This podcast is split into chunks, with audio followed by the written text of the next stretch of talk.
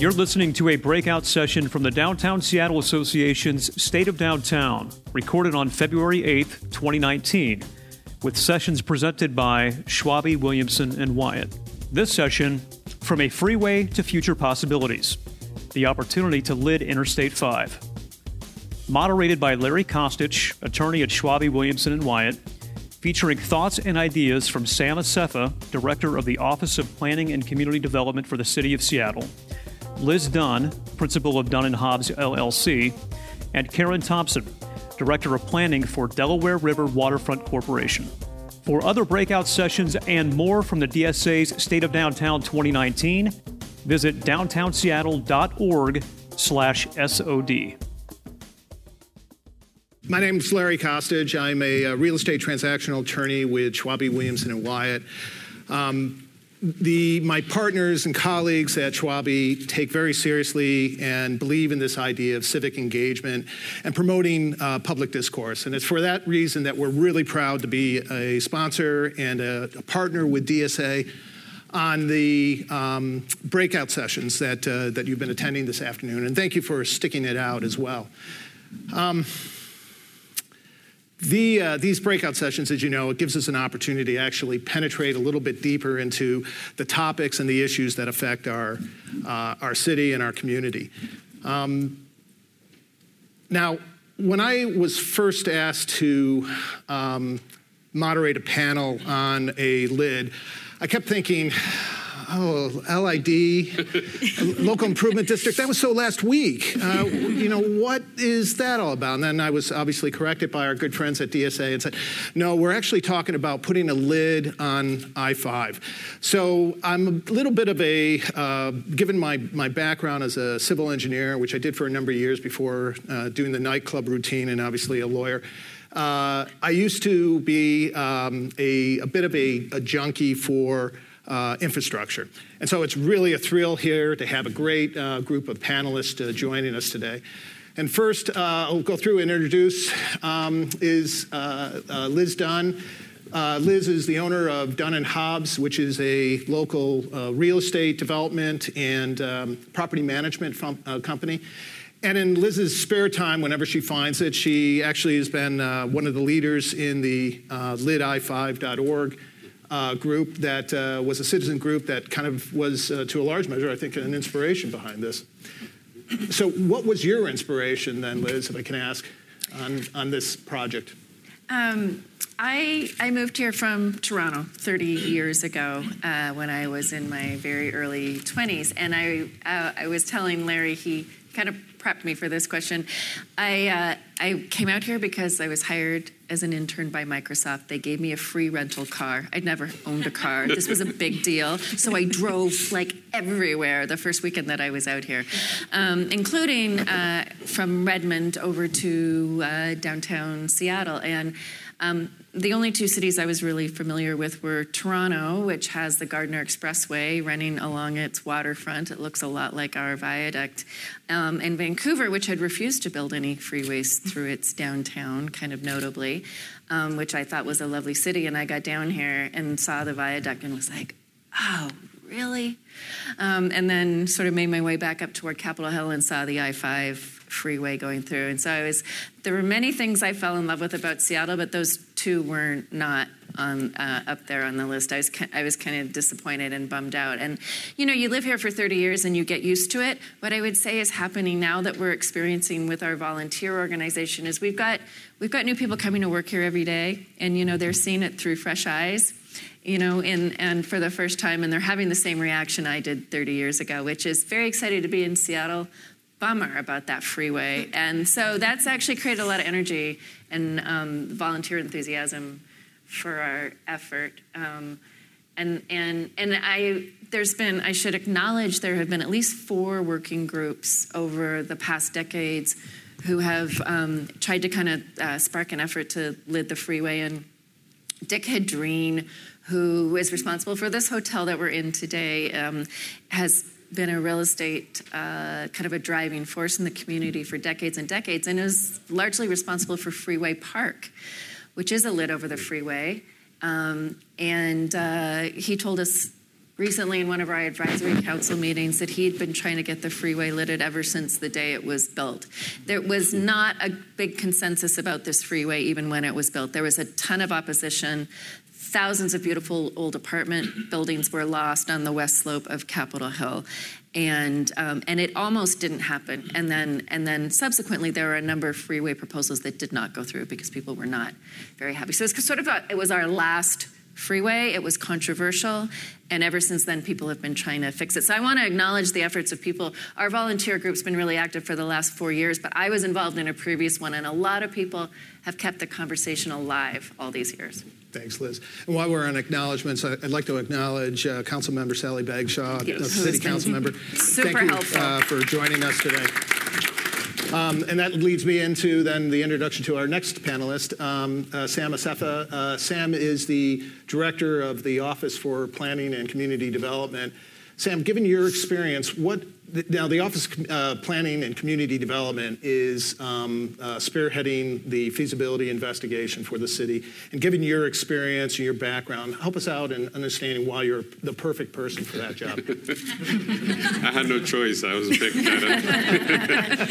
well, in terms of experience, I think most of my work over the last mm, 25 years about urban planning, city planning in major cities around the country uh, in addition to ideas about development and good urban design, public spaces have always been a central focus in terms of how you balance between the built environment and the public space. Um, from San Francisco and Chicago, um, even in Boulder, Colorado, it's always been sort of a central theme. Uh, so it was, I mean, I'm personally kind of um, uh, passionate about that in terms of how, how that in, integrates. Specifically for Seattle, it is really it has to do with what the changes that we're going through and the need to sort of first the changes we're going through and the need to be creative about adding public space in the city. Uh, the second is, I think, embedded in this conversation about freeways is it's been a movement now, at least for 20, 25 years. Uh, focusing on how to address the scar that is left by freeways around the country. Places like Vancouver, San Francisco, even in the 50s, 60s, 70s, have been active opposing freeways. Mm-hmm. As some got built, uh, obviously I 5 is built here. So it's just the right time to start thinking about repairing that wound. Uh, uh, from uh, sort of from urban planning policy perspective. And then just coming down why I'm uh, uh involved currently, um, the LID committee in, in, their incredible work to sort of elevate this issue uh, as part of the convention center uh, public benefits. Um, this was identified, they identified money to do a feasibility study, and as part of that process, council approved that, that my office would lead the feasibility study. So that's kind of how I'm, I'm engaged. Thanks, Sam. And Karen, first of all, thank you for uh, joining us. Karen Thompson from um, uh, Philadelphia. Karen is the planning director for the uh, Delaware River uh, Waterfront Corporation. Yes. Thank you. Right. I, I, knew yes. I was going to get that out. No one in Philly gets it right, so good job. well, there's got to be a shorthand for that. Yeah. So, talk to us a little bit about your experiences um, and particularly leading that effort in Philadelphia. Sure. So, our um, effort to, I'll call it CAP because we call it a cap there and not a lid, but um, our efforts came out of, um, if any of you are familiar with Philadelphia, we've got um, something called Penn's Landing, which was built in the bicentennial and has been the, um, lot of, um, it is everyone's tried to put every idea they've ever had into that 30 acres um, and desperately wanted it to become something, and every effort um, ultimately failed.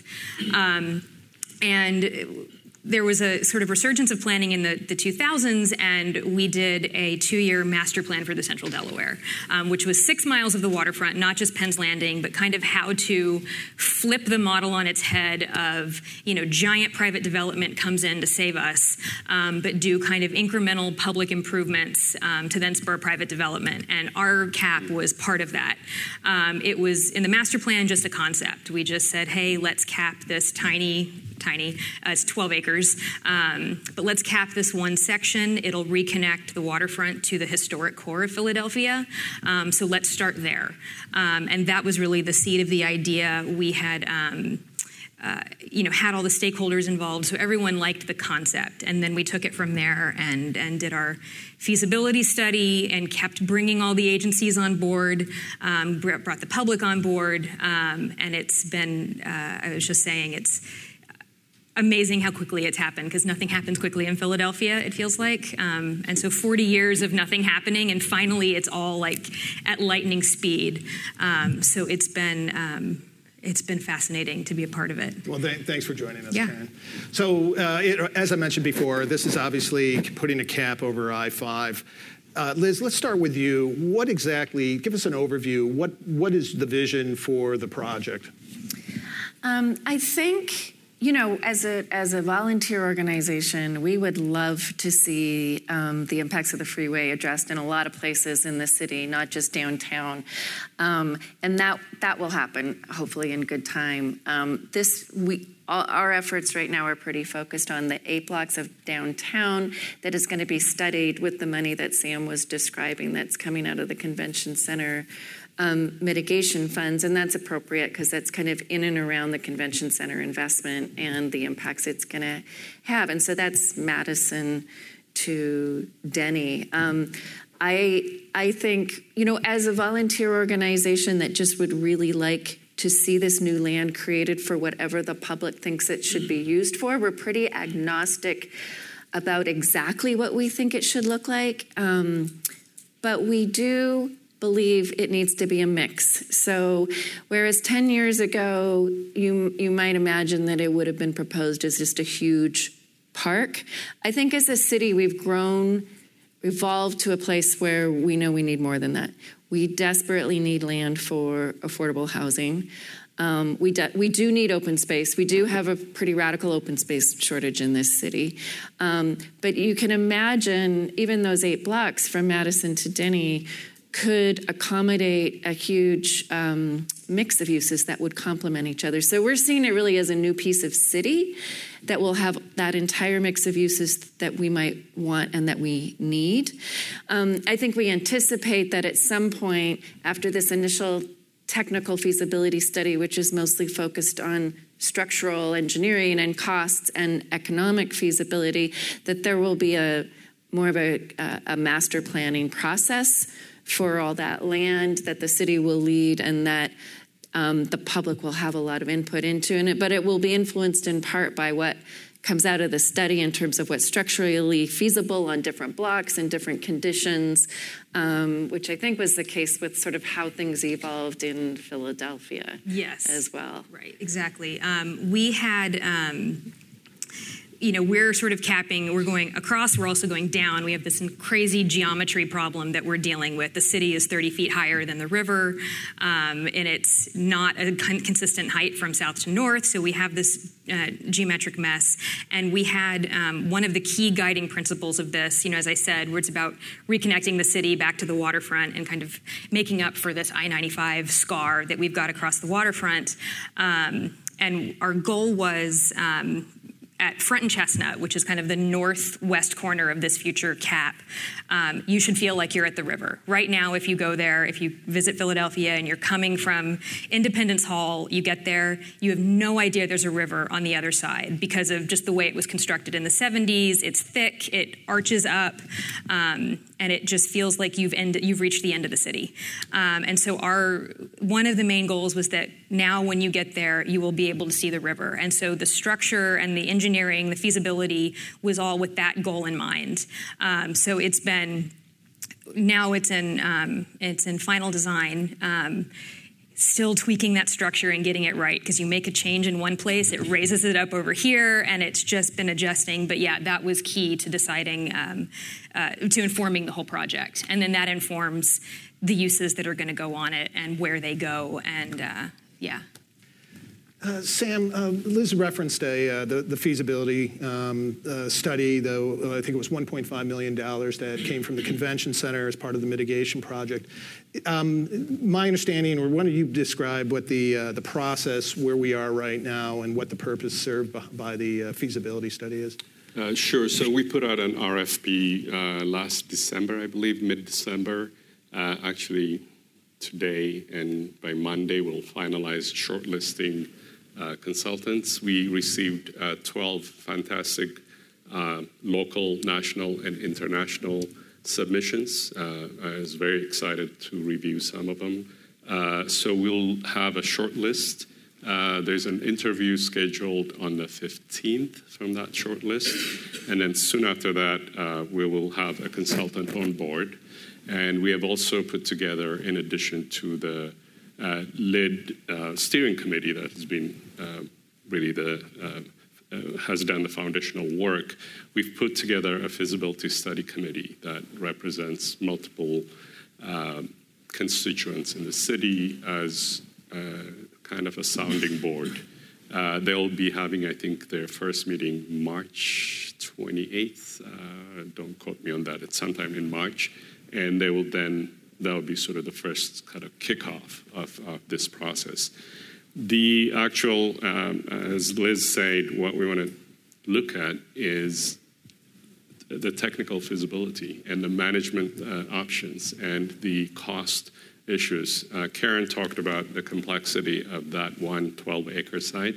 Multiply that by 10, uh, relevant to the kind of site issues that we're dealing with. We have an I-5 that is uh, uh, challenged in terms of the age of the infrastructure, the walls. Uh, there's seismic issues um, near Pike, near Pine. You have a tunnel going through it with the light rail. So there's significantly complex issues. And then on top of that, um, again, unlike Karen's, there will be options, I think, vision that was expressed, a combination of built structures and, and park. So all of those add complexities. So it's really important that we get it and understand from, uh, you know, both from a use perspective, but primarily from a policy perspective. We need to understand and look at the options, what is possible and what would that cost the public sector.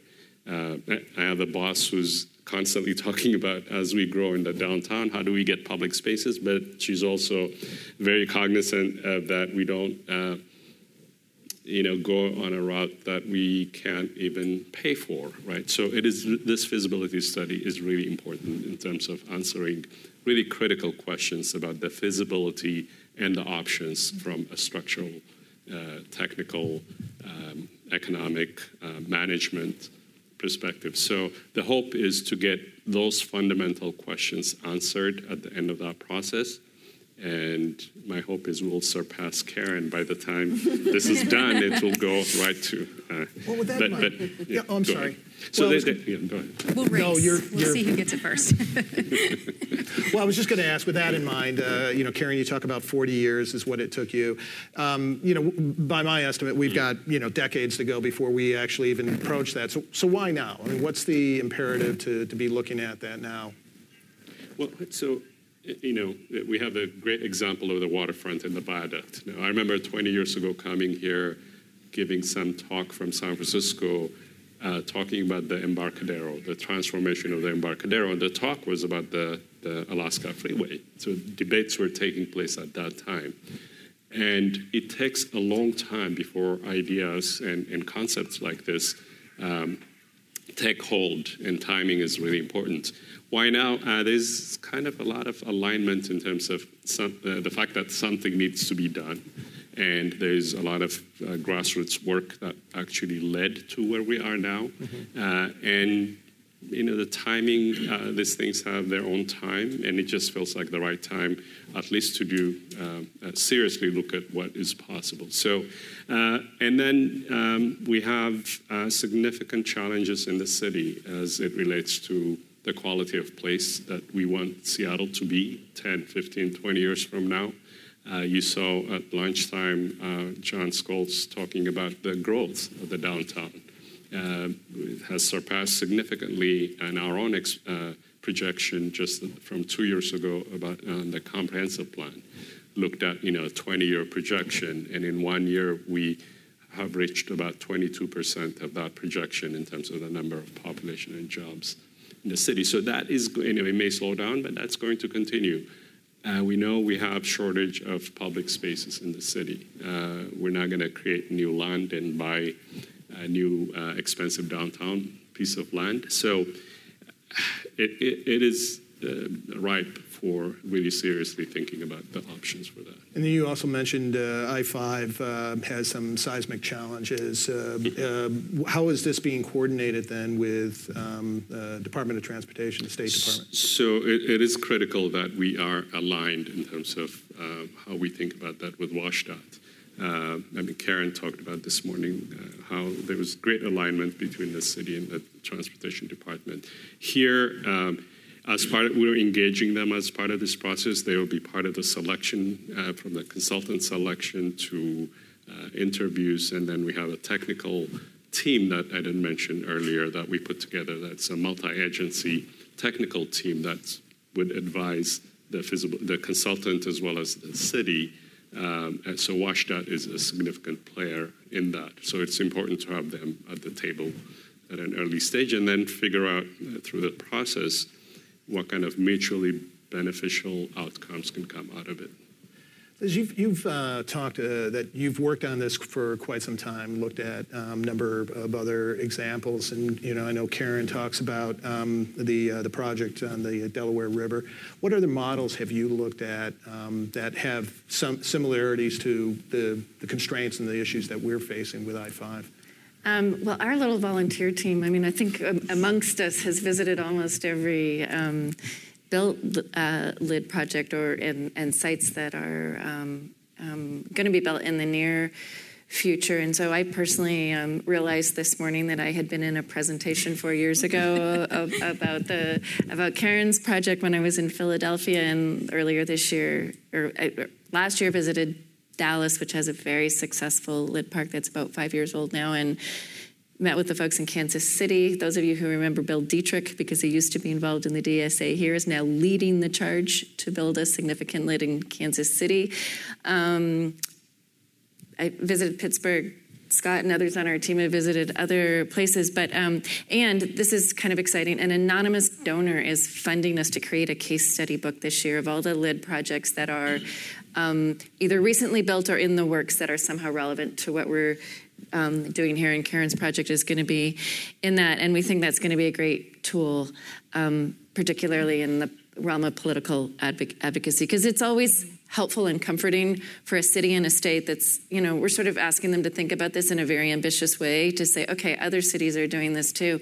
And state highway agencies can sometimes be uh, challenging to work with. And um, I'm not trying to throw WSDOT under the bus here by any means, but I think that it, going back to life is timing, as Sam alluded to, not only does the freeway need a significant rebuild, which we didn't actually understand when we started getting active again four years ago, um, but also I think um, state highway agencies around the country are thinking differently about how they rebuild freeways because they're being asked everywhere to look at lidding the uh, the, the very urban parts. Um, and so I could go on and on about examples from other cities, but like Atlanta's looking at 14 miles of, of uh, a network of lidded freeways through. So, so all of which is to say, I can't remember the question anymore. What's what was? You're, doing personal. I, oh, just, examples examples from around the country are helpful.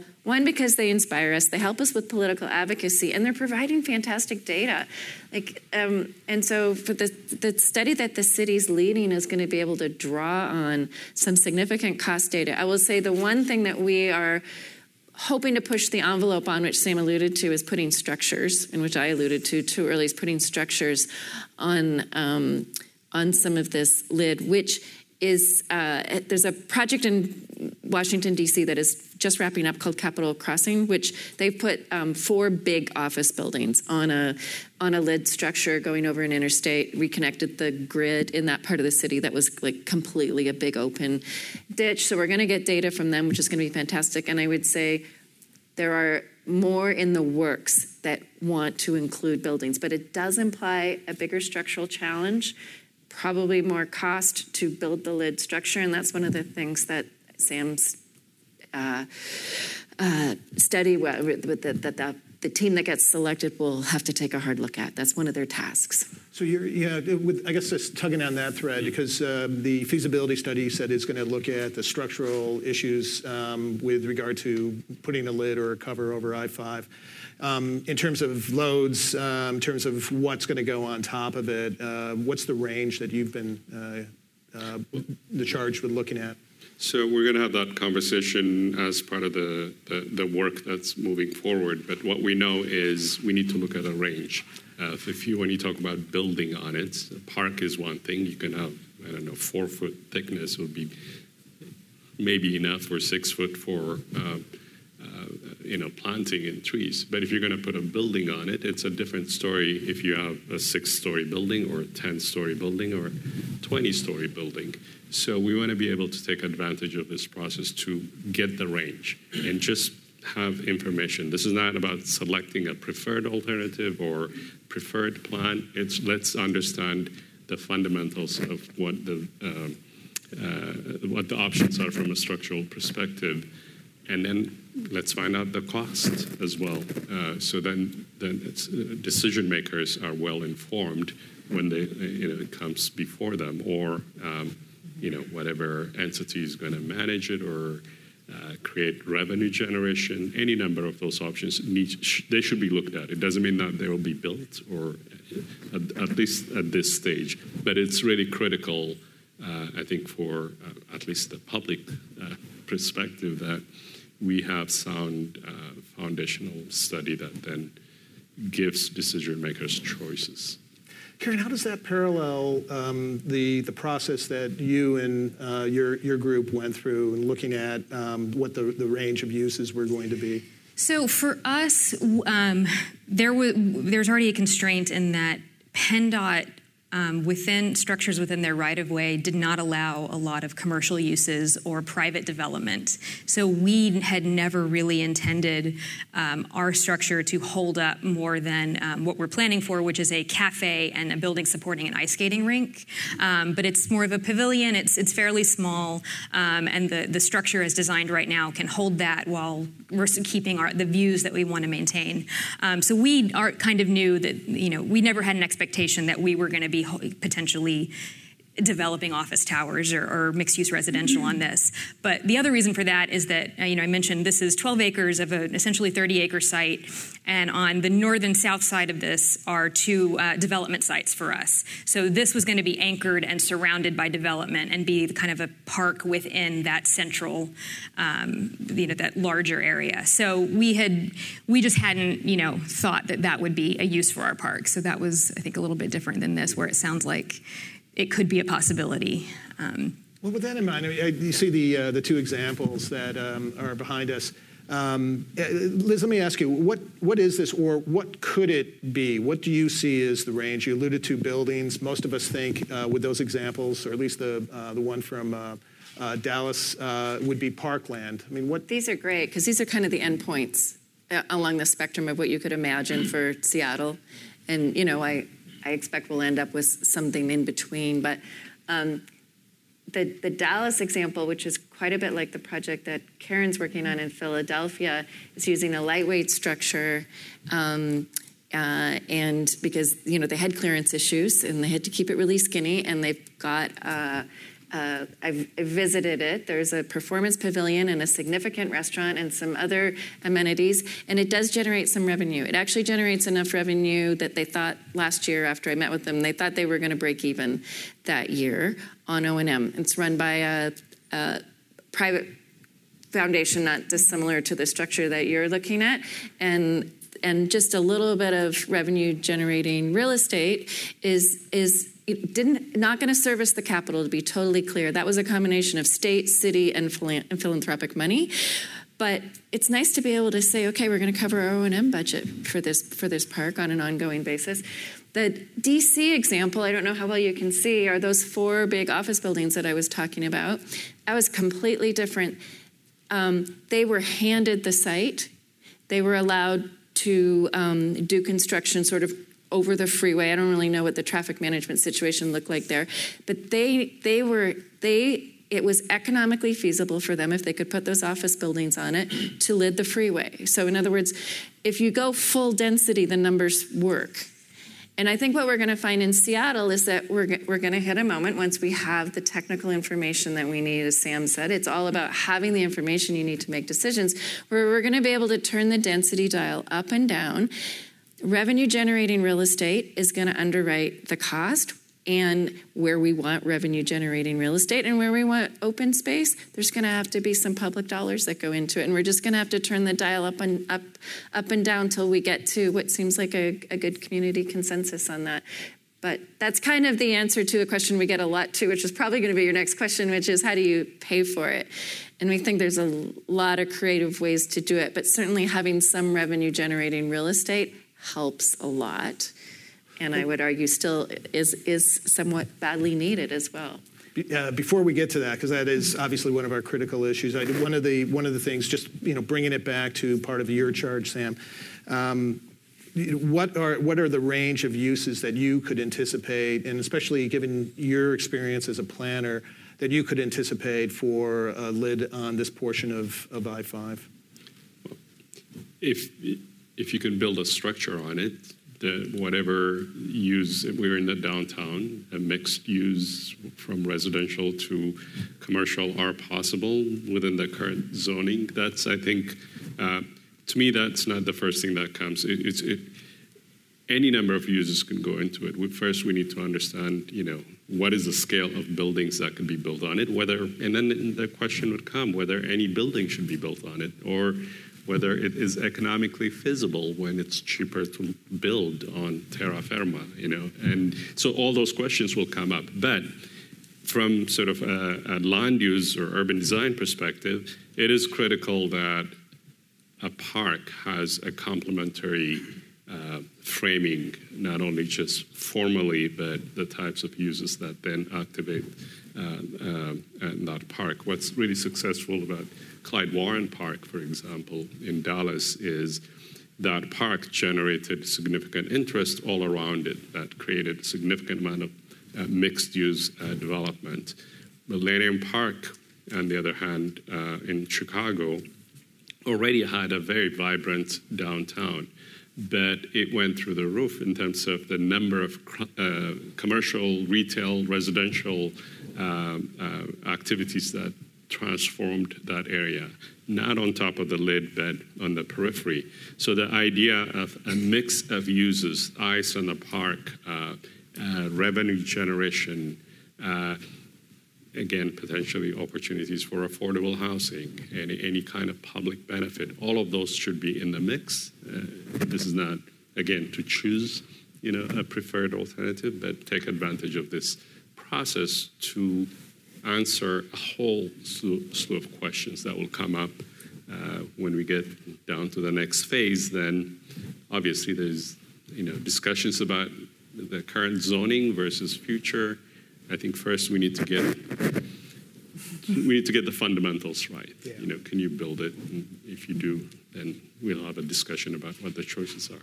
But it's important to get to uh, again. It's going to be a public lands, at least the cap It'll be probably a lease uh, from the state. So uh, all of those play into the conversation about what could go from a land use perspective and a scale perspective.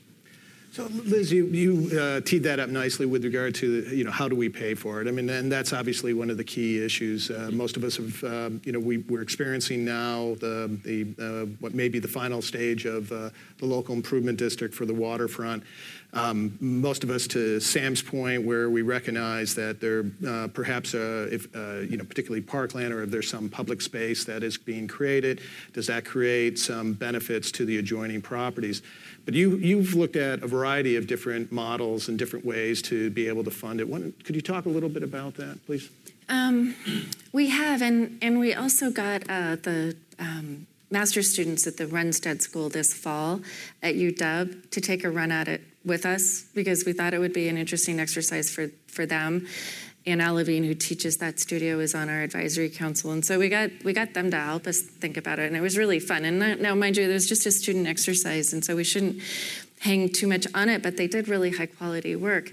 They they took the point of view. And I want to acknowledge what Sam's saying. Like this all this all presumes that it's it's cost effective to be able to build a, a, thick enough, a structurally, a lid that can support buildings that WSDOT doesn't have or the federal government doesn't have huge objections to that. Um, and we don't know that yet. But um, let's just assume for a moment that we, we get over the sort of threshold of yes, we can put buildings on, on this and, um, and that helps pay, pay for it.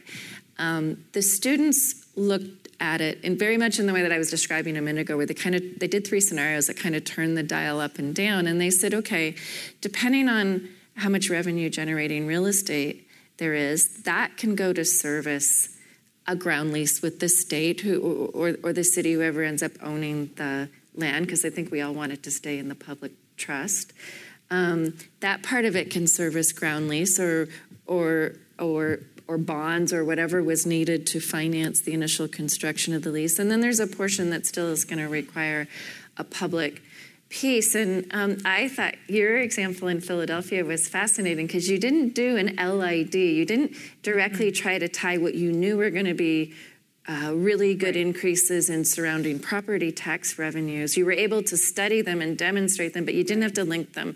The city was convinced that, that they could come up with the money and that they were going to get a nice financial return right. later, but they didn't they didn't link, link them with a mechanism, and so um, and so that was interesting. I mean, here with the waterfront, we are linking it with an LID mechanism, the, the portion the portion of it that's going to be paid for with those mm-hmm. funds. And I know it's. Uh, you know, that was a, a little bit controversial, but we don't have TIF in this state, so it's not crazy that that the LID was the best vehicle for for linking uh, property tax and property ownership and increase in value with um, with the project, with the waterfront project. We, so we, there may be other ways we can skin that cat when the time comes. It, it, it doesn't, but um, I think there's public finance mechanisms that can at least rely in an abstract way on an increase in values immediately around the freeway. And then there are real estate mechanisms that can help pay for um, some of it directly. And then I think we shouldn't eliminate the idea that the state and the federal government um, have money for infrastructure projects. And our goal is to hold hands with WSDOT. And um, and you know, 10 years ago, they might not have had a lot of interest in this project, and they're still being pretty neutral about it, but they're being helpful. So I would say, I just think times are changing. We've had only positive signals from them, and our goal is to hold hands with them. If they need to go ask for federal money, we think we're actually a really compelling partner because those are the kinds of projects that we think are going to get funded in future, the ones that have a big community benefit that are not just a highway rebuild. Yeah, and that's why it's, it's, a fundamental part of the studies to really understand what kind of financing mechanisms are there out there that is applicable, you know, to the context that we have here. So that would be, in addition to the structure, I think one of the most important components would be options that would inform decision makers in terms of financing. What options did uh, you find, Karen? So we, when we did our feasibility study, um, ours was a third of the cost of yours. We had half a million dollars to spend, so we couldn't be quite as comprehensive. Um, so our goal was to prove it was engineering, you know, possible from an engineering perspective. Um, and then, uh, to your point, what we did was to demonstrate the value that would be created by building this park. Um, and so we had a series, um, our economic advisors, HR&A, modeled um, development scenarios for the adjoining development parcels um, from a, a, a, range of scales, from you know bare minimum that they could build to completely maxing out the zoning. Um, they picked kind of on the lower end of that as the one to model, um, and then demonstrated the, um, the, the, the, tax revenue to the city, the jobs created, the specifically, and this was very important for Philadelphia at the time, was to demonstrate the revenue that would go back to the school district specifically. That was something that the local, um, you know, council members and the public wanted to know that every as much as possible would be going back to the school district. So that's how we, you know we, we were agnostic in a sense as to how we, it would actually get funded. We do have TIF in Pennsylvania, but it's incredibly difficult to they're very few and they're very hard to do. Um, so we just wanted to demonstrate that it was going to ha- create that value and then kind of go from there and see how different funders what they saw as mechanisms for funding it. Um, so for us, we we took this, we took it around to the agencies. PennDOT was involved the whole way, and then we did a very formal, um, you know, with the head of PennDOT, like here's what we want to do every council person, the mayor, every state legislator, our, our federal senators, everyone just said, here's, here's what we think this could do conservatively.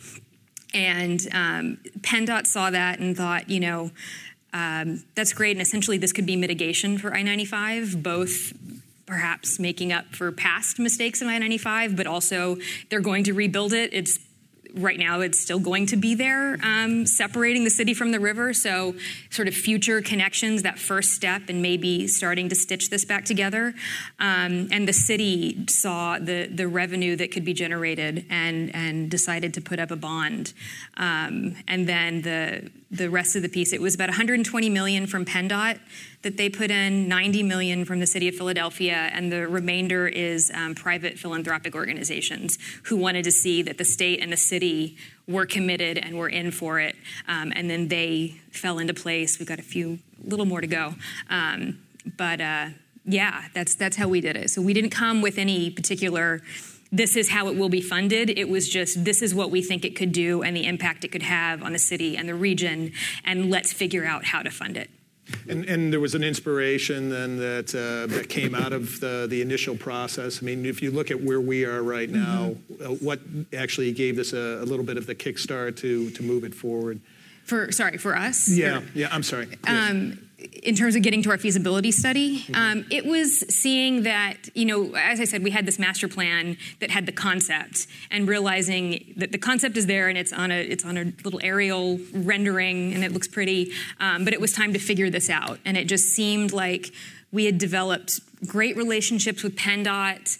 Um, it was time, thinking that, you know, Penn's Landing had taken 40 years hopefully it wasn't going to take another 40 years, but it was time to start doing that pre work. Um, but it happened uh, fairly quickly. I was saying earlier, we're kind of flabbergasted now that we're in final design for this cap with a construction starting hopefully in 2021.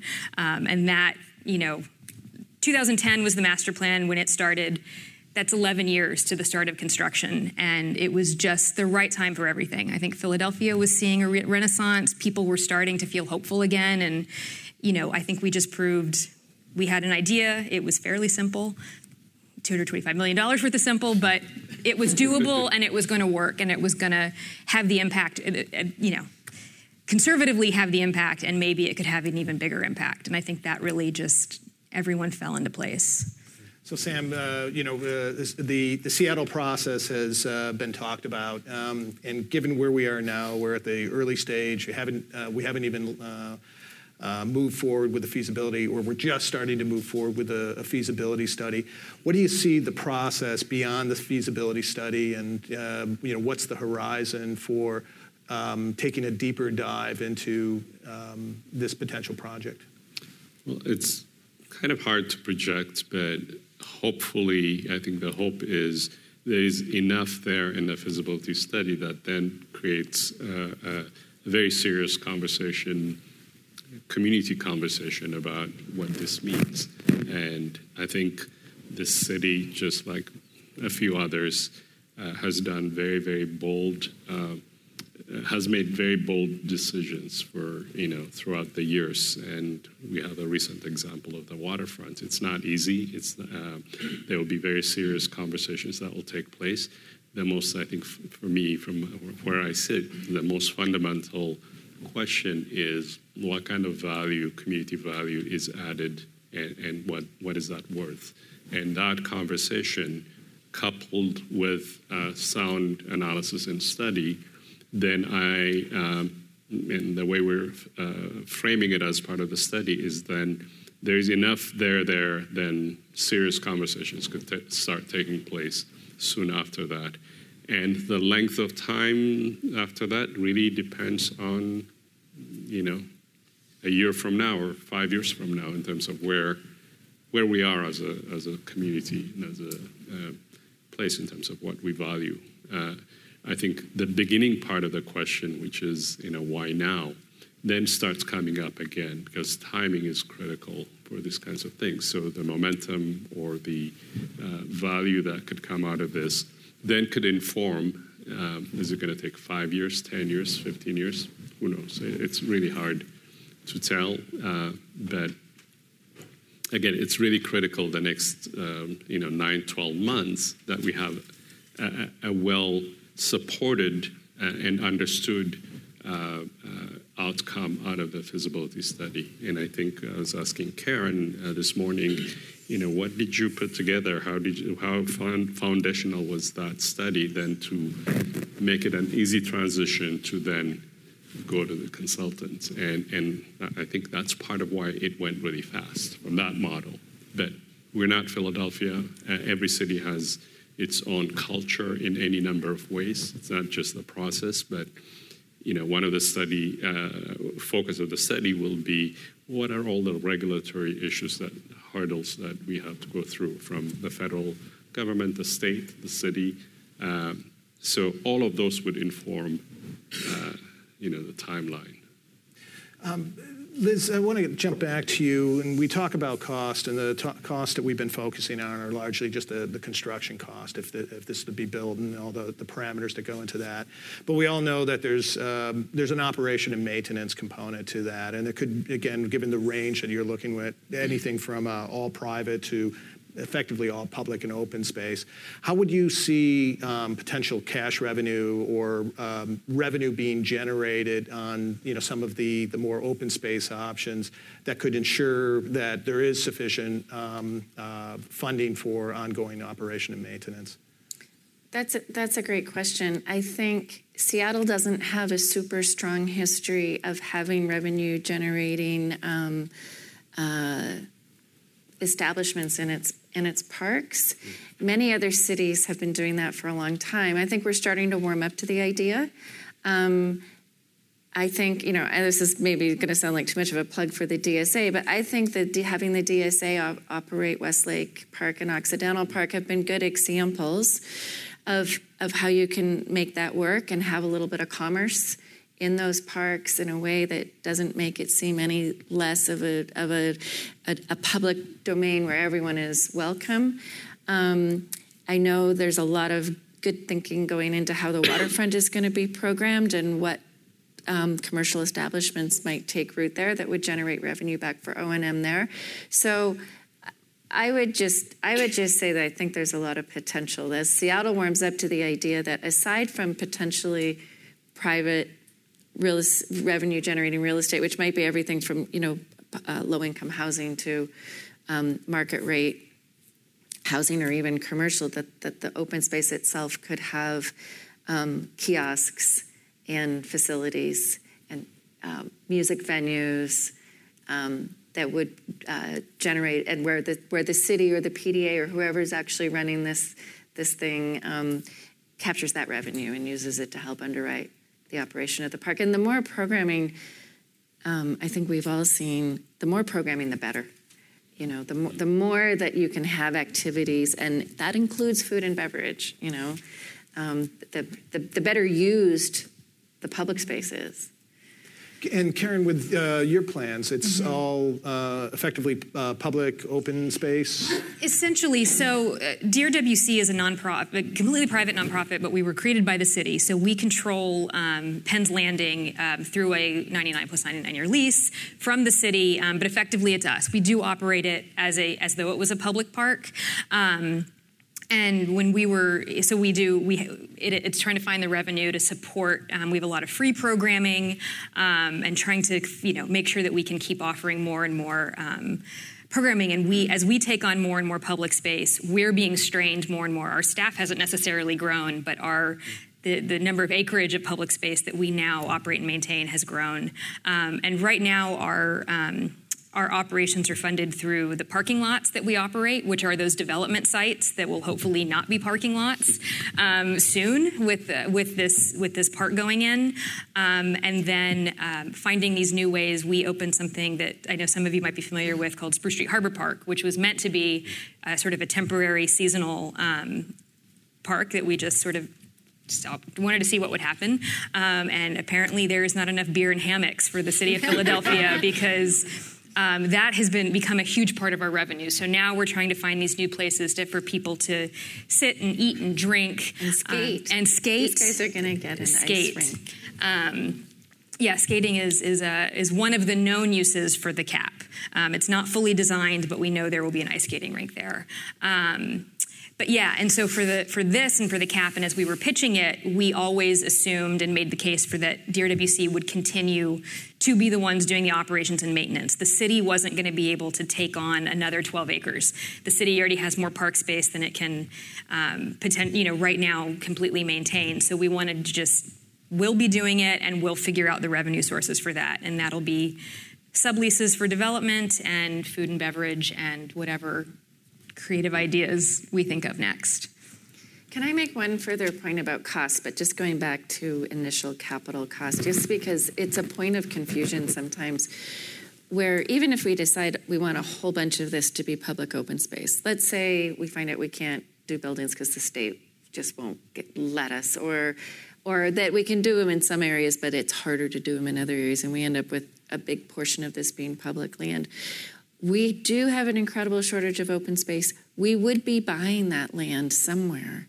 You know, it's the same thing with affordable housing. Like, we're out of land, and those affordable housing developers would be buying that land somewhere.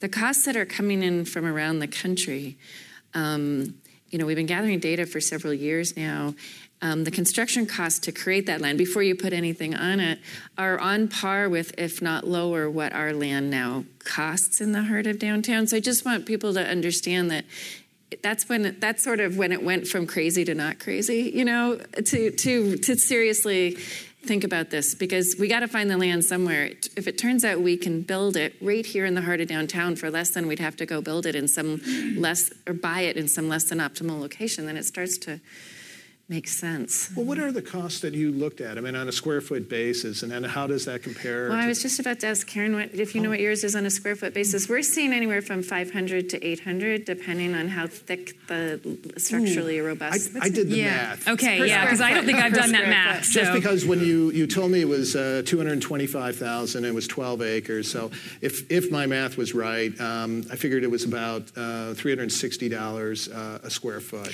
And so it, yeah. seemed, it, seemed, low in comparison to. And that is that include also your landscaping improvements? Yeah, so that, that, includes the structure. No, that includes everything. And what it also includes um, is we have two sort of spin-off improvements that are part of this. We're building two uh, two miles of our waterfront trail that we consider part of our Penn's Landing Cap project, and then the extension of a pedestrian bridge on the southern end of the site at South Street.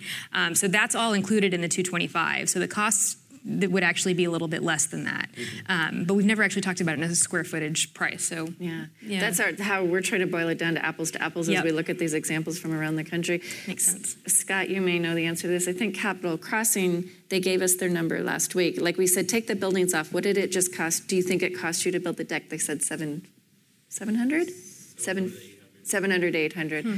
So that just gives you a feel for. It depends a lot on topographical conditions and the, yeah. Millennium Park was $500 million total cost for a 25 acre. I don't know what that comes to square foot, but that was that included all of the art pieces, all of the park, uh, and some upgrade to a theater. Um, and that was 2001, 2004. So, uh, but you know, the economic value of that is today. Uh, I think what is it, 20 million a year visit Millennium Park now. It was 5 million that was projected when it was first finished. Yeah, that's one point. Yeah. We, we haven't even talked about what are some of the ancillary benefits. I mean, I, I don't know if you've seen any of that, uh, or actually, Sam, probably your experience with Millennium Park has given an idea of what are some of the the benefits that um, indirect um, that maybe spun off as a consequence of uh, having this, um, this space.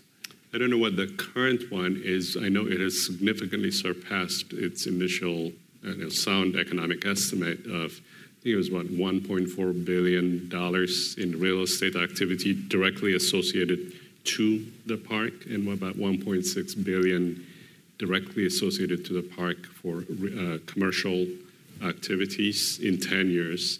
And within, I think, seven or eight years, this is between 20, uh, 2008, 10, maybe 10, it surpassed that significantly. And then, and recently, what I know is the visitor um, uh, count has gone significantly. 20 million people visit that park a year. Uh, but when you go there, I think the bigger actually value is you have significant amount of people and kids, especially families, living now in the downtown area. And in the summer, when you're there around 9, 10 o'clock, uh, what you see is four, five, six year olds screaming and shouting because parents are trying pool. to drag them, no, to the, yeah, because it's time to go home and they don't want to leave. You know, you can't put monetary value, you know, on that and making the downtown, you know, a livable place. If, if something that we, in our experience, while we were doing uh, the feasibility study, um, you know, everyone was on board with connecting the city to the waterfront. We want to make this, everyone wants to go to the waterfront. Let's build places for them to go. But then when you get into actually building projects, and it's like, well, is anyone really going to go there? Um, because in you know Philadelphia is just notoriously negative about everything. Um, just is. I think they'll Philadelphians will proudly say that. Um, you know, and um, you know, we were we were doing this, and we were actually, you know, wanted to make a case for why the public agencies and the the philanthropy um, philanthropic organizations should be investing in this. Um, simultaneously to our feasibility study, um, it was sort of fortuitous that we did the space at Spruce Street Harbor Park that I mentioned, and then our ice skating rink. Um, the ice skating rink had been there for 20 years. It was literally a rink in a parking lot with a bench next to it. Um, been there for 20 years, beloved institution, but didn't there was nothing else around it. Um, and Spruce Street Harbor Park was in an existing green space um, built for the bicentennial that very few people in Philadelphia even knew was there. So we announced um, during the feasibility study that we'd gotten funding um, to do this Spruce Street Harbor Park um, in this green space. The city was just like, "What green space are you talking about? We've never heard of this." And we're like, "It's been there for 30 years." Um, and we thought, you know, everyone said no one's going to cross I 95 and Columbus Boulevard, which is, we have 20 lanes, I think we counted up this morning, separating the city from the river.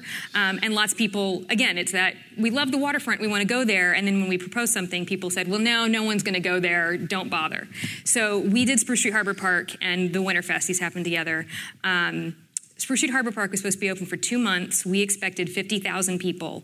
We got 500,000 people in that two months. We were ordered by the mayor to keep it open another month. We literally had to call, we have these barges where we serve beer, and we had to call the guy and said, You can't have your barges back. Um, we're buying them from you. Sorry. I'm not joking. This was over Labor Day weekend, and he had a job for them, and we said, You can't have them back.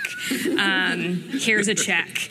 Um, the true story. Um, so we demonstrated that even just that little bit of investment got above and beyond, you know, the city leaders, the mayor started, um, as the previous mayor, he started hanging out there. It was just his new his new place that he loved to go to, um, and that really started to make the case that there was this pent up demand um, that was really there to be by the water, and and the the, the park, this the, the new 12 acres, was going to be justified, and it was just great timing that that it happened at the same time, and then people realized, oh, okay, there's there's a crowd there. Um, and it also helped us, um, hopefully, to start inform the programming. We could use these um, more temporary parks um, as testing grounds for what type of spaces we might include in the permanent park.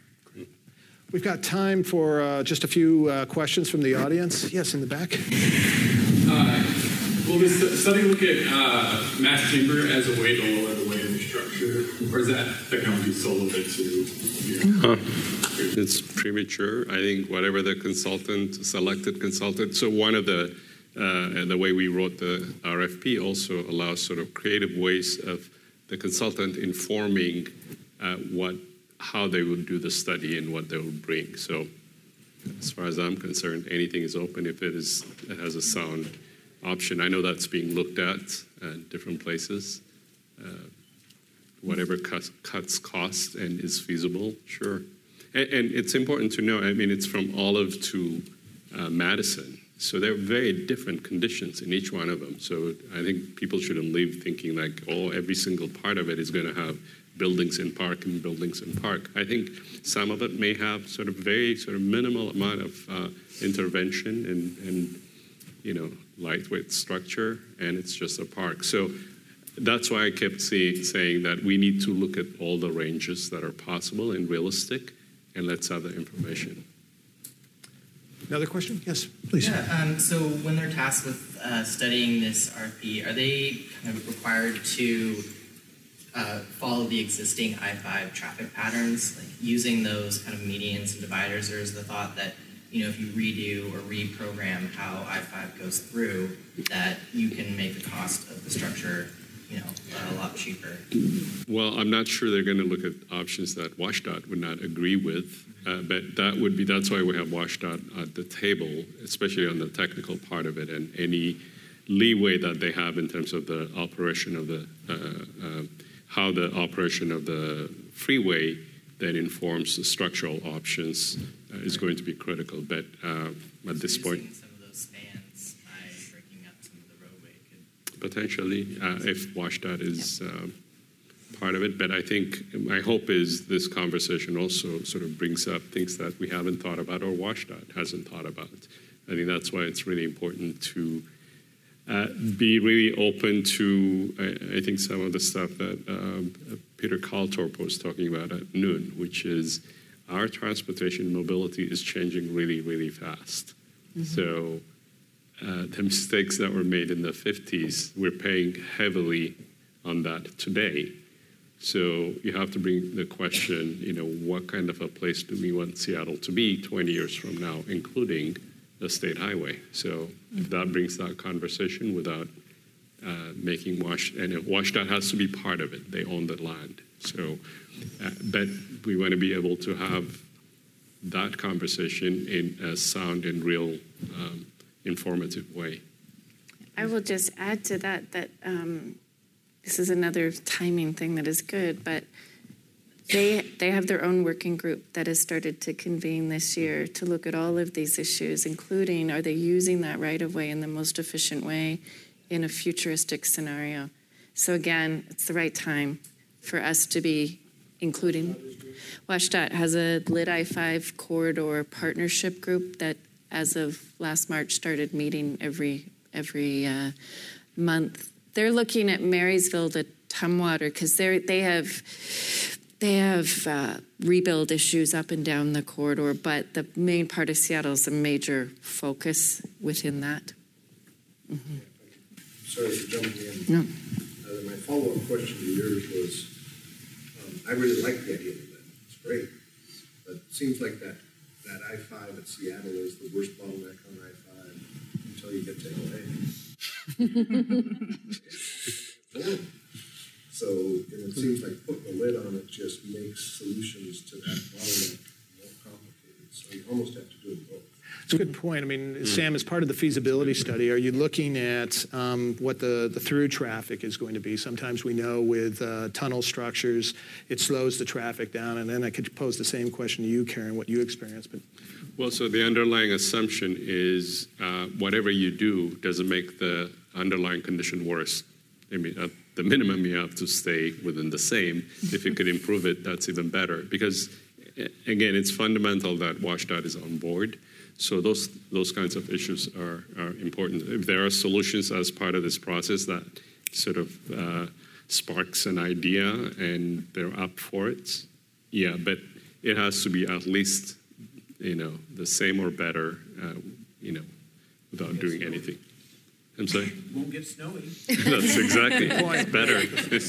Significant. That's a good what point. was your experience, Karen? Did it, in, in, in part two, if I could pull from the last two questions, mm-hmm. Um, did you look at uh, reconfiguring I 95? Uh, yeah, so for us, this was um, PennDOT is looking, they're rebuilding I 95 throughout the entire all 30 something miles through Pennsylvania, and they're basically doing it um, in chronological order.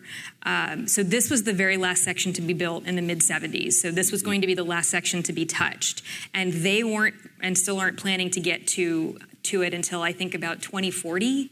Um, which is when they said originally, sure, we'll build the cap in 2040. And we said, well, that, you know, now.